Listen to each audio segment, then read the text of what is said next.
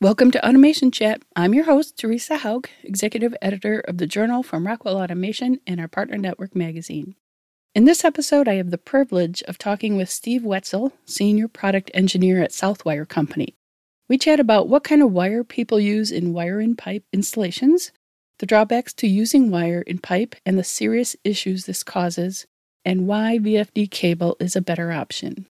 But first, it's time for our family friendly, silly joke of the day.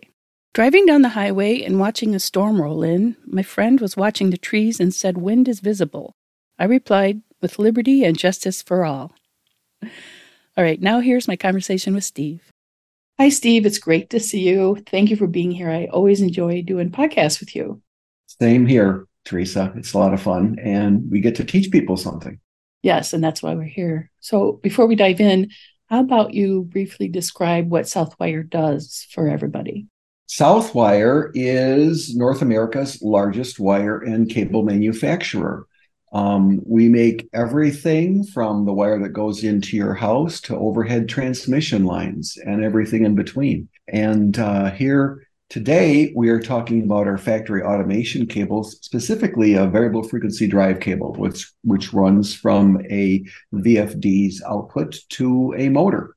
You're the right person to be talking about this topic today. So tell me why people want to use wire in pipe. That is really a good question. And um, we get that question a lot basically a VFD cable is, you know, a, a whole three conductor, three power phase cable um, with integrated grounds and a shield. And people want to know why they can't just take uh, a, a bunch of individual conductors, place them in conduit, let's say EMT conduit, and they're saying, well, it seems to me like I got a poor man's VFD cable because I got the conductors in there and I the the uh, conduits acting as a shield. So what's what's the disadvantage of that? They like doing that because it's cheap.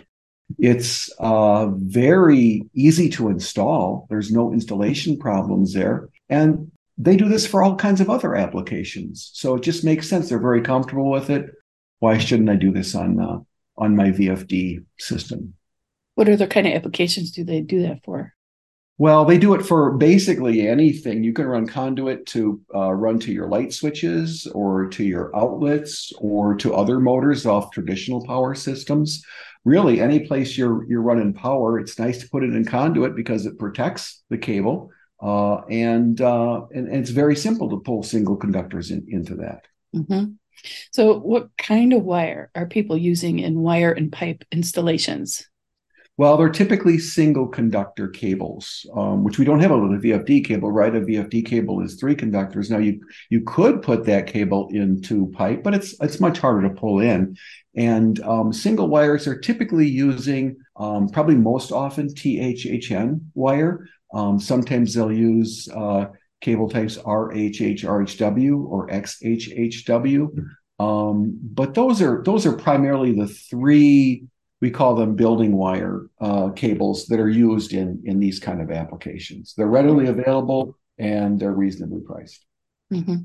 Now I kind of see what's coming, but tell us what are the drawbacks to using wire and pipe and what kind of issues it causes. Ah, good question. That's exactly why I'm here is to talk about that. Um, there are several. One is, uh, let, us start out with if you're using THHN, well, drive manufacturers and cable manufacturers all agree that is not the cable type that you want to use in a drive application because the voltages that the drive puts out are higher than the rated voltage of that 600 volt cable. And it's been shown that its insulation doesn't always hold up. Uh, plus, it's a more fragile insulation, being a, a thermoplastic, which can can melt. Or when you pull it around a bend in conduit, you can thin the wall. In smaller size THHNs, you've only got a 15 mil wall thickness. So, you know, it doesn't take much to damage that. And we have seen that cable uh, fail in, in the field.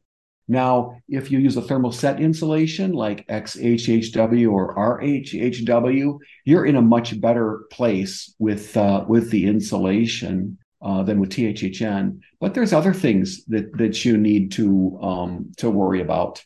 One of those would be um, the the conduit itself as an electrical shield. Um, conduit, if, if you're using something like EMT or well any conduit, it's not designed to be an electrical shield. Conduit is designed to be mechanical protection. And therefore, it's installed as mechanical protection. And even more importantly, it's maintained as mechanical protection.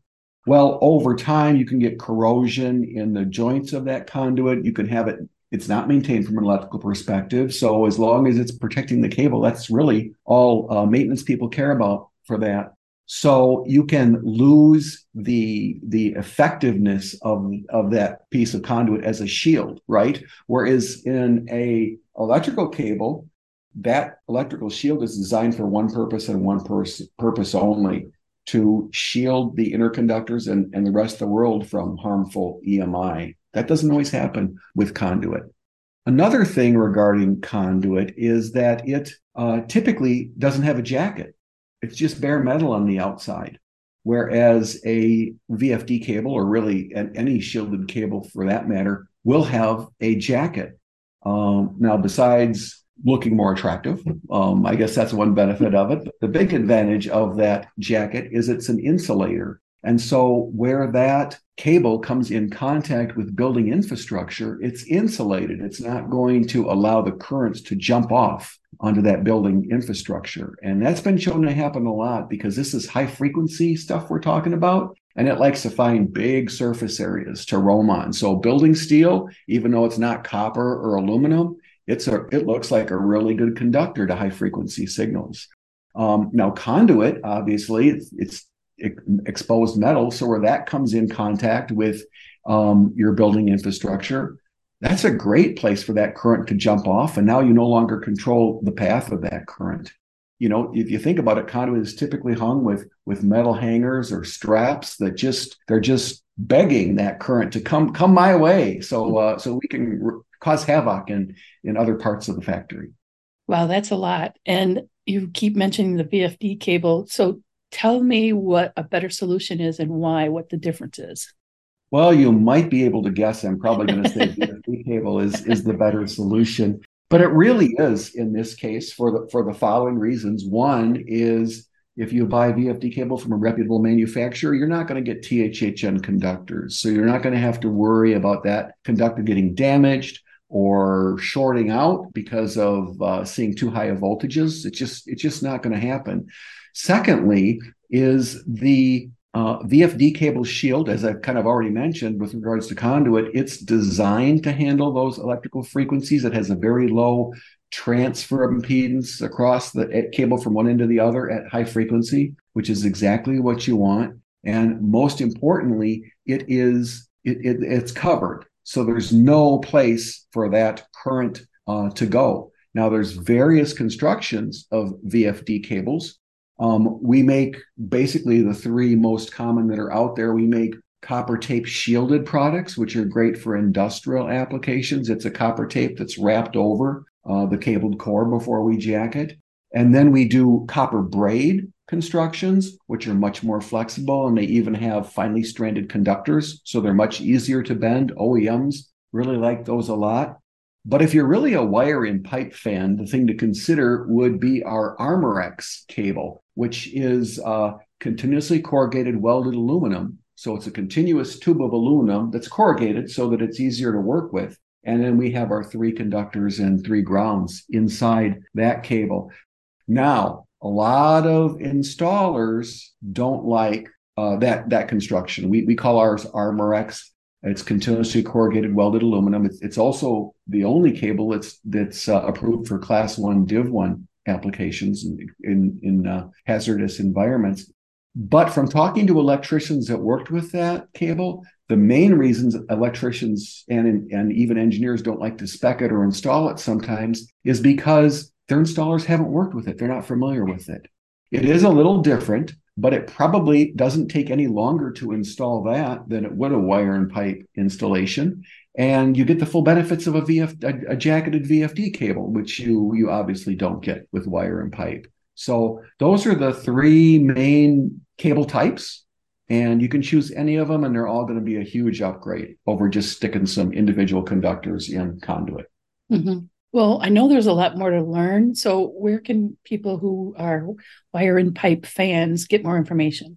I'm glad you asked. I am working on an application note that we oh. will have at our website, and we will have at Automation Fair this year in our booth. So, if you want to learn more about this subject or any of the other nuanced things that can go crazy with VFD applications, come on over to the Southwire booth or um, contact us on our website, and we'll be glad to get you some more information.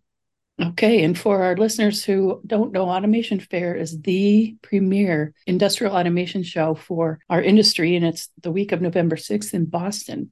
So you can go see Southwire and a lot more top companies in our industry. So thank you very much, Steve, for talking with me. It's always great to have you on this podcast and help educate the industry. Thank you, Theresa. And thank you to our listeners and YouTube viewers for joining us. I'm Theresa Houck, and we'll talk to you soon. If you enjoy Automation Chat, please give us a five star rating and subscribe so you don't miss a single episode. Thank you so much for listening.